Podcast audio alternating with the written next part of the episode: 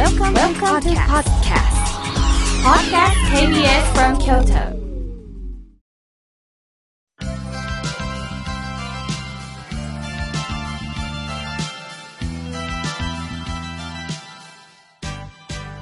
心が笑顔になるには栄養剤が必要です。あなたには心の健康の秘訣、栄養剤はありますかこのコーナーでは、心の栄養剤というキーワードをもとに、様々なジャンルの方々にゲストにお越しいただきまして、ゲストの心の健康の秘訣を探っていくコーナーです。今回はリモートでつながっております。お久しぶりのご登場です。井村屋グループ株式会社代表取締役会長 CEO の浅田武夫さんです。浅田会長ご無沙汰しております。井村屋グループの浅田でございます。今日はよろしくお願いいたします。こちらこそ楽しみにお待ちしておりました。さあ、改めて心が笑顔になるラジオ、おかげで6年目に入りました。あの、今年もこうして番組を応援していただきまして、本当にありがとうございます。どういたしまして。そこで浅田会長は、この番組出演いただくのは2017年以来、この間様々なことがあったんですが、なんといっても、この新型コロナウイルスの感染の不安ですよね。井村屋さんではコロナの影響はどうだったんですか？そうですね。もう本当に世界的なパンデミックということに陥りましたので、社会経済が大きく変化をし、影響も受けてます。で、まあ世界各国、無論日本もそうですし、イムライグループにおきましても、ご存知のようにアメリカにも中国にも事業展開をしておりますので、まあ影響はあ多様にあったというふうに言わざるを得ませんですね。ただ、あの、食品関連はですね、こう、すべての人の流れを閉ざされている業種業態と比較をしましたら、まだまだ私たちの業種は恵まれているのかもわかりません。どちらにしましても、あの、世界の歴史はウイルスとの戦いで、えー、変化をしてきているわけですから、今回もいずれ科学的な発展とともに必ず勝利はやってきますから、大事なことは一人一人が自分を大事にしながら、よく、みよけさんも言われるリーダーの心を忘れずに、みんなで戦うという共生が必要だというふうに思って過ごしてきました。いや、不思議です。なんか浅田会長の第一声を聞いただけでね、なんか人間ってやっぱりこのコロナで悪いこととかマイナス思考にやはりどどうしても陥ってしまうんですけど、あ、大丈夫かもしれないっていうのがね、今本当に第一声で感じました。ありがとうございます。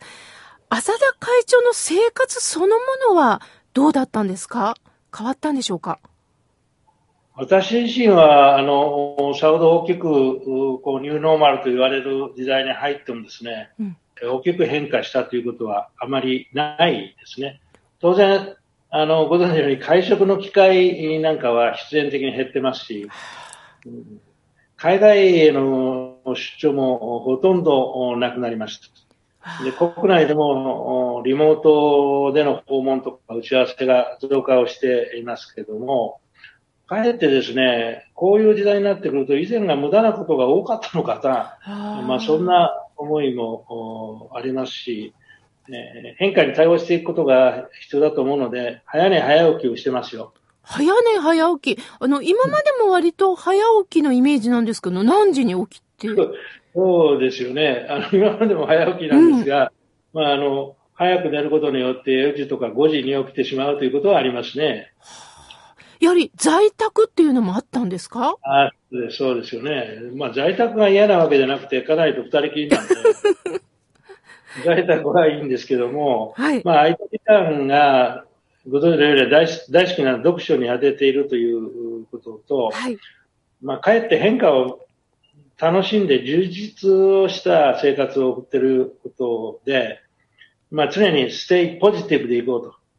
そういうふうに思ってます。はあ、そうですか。先ほどおっしゃったこのね、浅田会長、いつもその変化っていう言葉をよくあの、引用してくださるんですけど、まあ、このコロナ禍の時代だからこそ、まあ、本当いつも変えなければ変えていかなければっていうのをおっしゃるんですが、やはり浅田会長の中には、やはり変えずに守るということもちゃんとなさってますよね。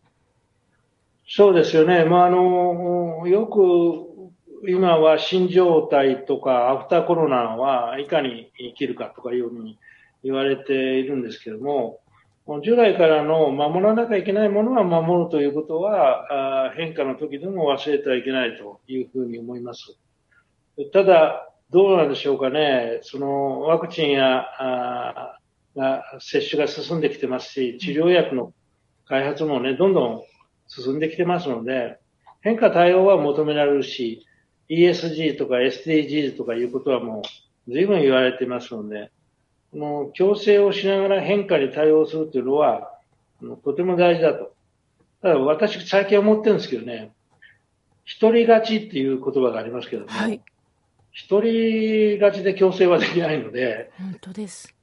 こんなことはないんですけど、みんな勝ちって。みんなで、はあ。そうそう。ただ、その中でも競争っていうのは当然ありますので、ええ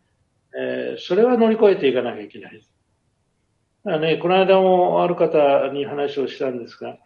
新しい新状態の時代に向けてですね、なんかワクワクしてるんです。はあ。なぜなら、やっぱ、その、変化ができれば生き残れる。サステナビリティが得られるということなので、新しい変化に対してワクワクした気持ちで、え競争していきたい。うん、それが今、その、妙家さん言われた、うちで言うならば、昔から言ってる不益流行であり、うん、特色発揮という、守らなきゃいけないものは守っていると。その上で変化に、え立ち向かっていきたいというので、楽しく思っていますよ。ああ、そうですか。うん、それでつながるのが、2019年に埼玉県の渋沢栄一賞を受賞されましたよね。あの、渋沢栄一の精神を、まあ、受け継ぐ、まあ、企業経営者ということなんですが、受賞された時には、どんな感想をお持ちでしたか？はい、えー、とても、その、感動して大きな喜びに感じましたけども、渋沢栄一賞は次戦ではダメなんで、多選なんですね。ねえ。あの人は、その、どなたかが推薦をしていただいてるんですけども、私自身もなぜ今渋沢さんがこのように取り上げられているのか、不思議に思ってるんですけども、うん、ただこう、あの、いろいろと調べさせていただいたりすると、大きな変革期の幕末から明治、大正、お亡くなりになったのが昭和ですからね。はい。その間、大変こう生き抜かれてきて、かつ大きな資本、うん、主義の中の変化の中で功績を残された方なんで、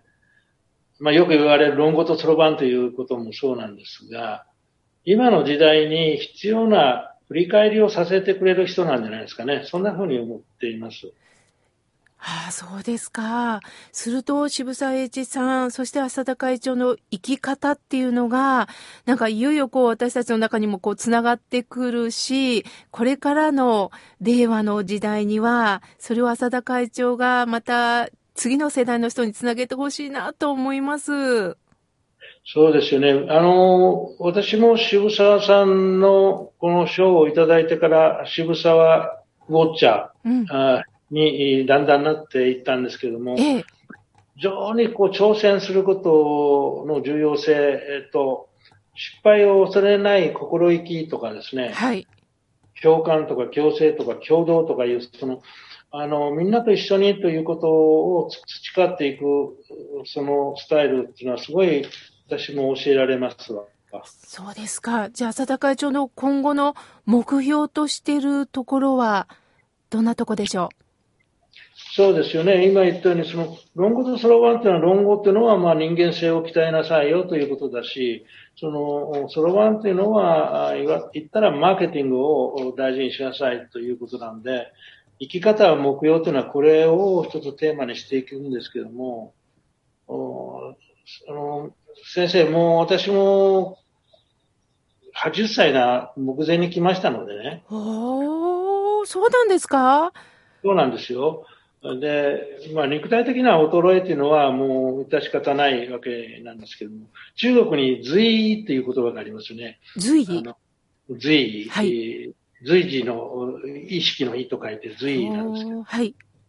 まあ、いろいろと肉体的な衰えとか変化っていうことに逆らってもいけないので、はい、反逆をしないであるがままに、そこはそれでいきたいと思うんですが、どちらかというと、それの方がかっこいいかなと思ってましてね。うん、はい。80は80のかっこいいじじいになりたいと。笑っちゃいけないけど、なんか、はい。目標といえば目標なんですけども、はい、企業としてはそうは言ってられないので、はい、多くのお客様に愛される商品をお届けをしていこうというので、うん、今年はですね、お役立ち経営というのを言ってるんですよ。お役立ち経営それも面白いネーミングです。まあ、どこの部署でもどうしたらお客様にお役立ちができるかということを考えるということですよね。はあ。常にやはりあの、私もスーパーでいつも井村屋さんの商品を購入させていただきますが、本当にあの、商品一つ一つになんかお声がね、メッセージがなんかお声として消費者につながってるような、そんな気がするんですよね。あ嬉しいですね。そう言っていただく。うん、あの、継ぐ、継ぐですね、継続するの経。うん。に栄えると書きまして、音読みをしますと経営でしょ。はいはい。でこの、継ぐ栄えると書く経営っていうのが、まあよく言われる、そのサステナビリティということなんで、うん、ちょっとずつ光りながら、うん、その、続いていくということが大事なんだというふうに思っていましてね。この経営という漢字をよく使ってるんですよね。なるほどね。本当にいらっしゃるからね、もういっぱいいいあの、美術館があるんですけども、はい、個人的に言うと、まあ、元気なうちにね、うん、うん、家内と日本中の小さな美術館を回ってみたいというのが、まあ、夢といえば夢なんですけどね。ああ、でもそういう意味では本当にあの、年齢とともについついこう、心が枯れがちなんですけど、常に好奇心をお持ちの浅田会長、まだまだあのお話をね、聞きたいので、来週ももう一度ご登場いただけないでしょうか？はい、あの、もちろんです。あの、ぜひよろしくお願いします。ありがとうございます。心が笑顔になるゲスト、本日のゲストは、井村屋グループ株式会社代表取締役会長 CEO の浅田武夫さんでした。ありがとうございました。ありがとうございました。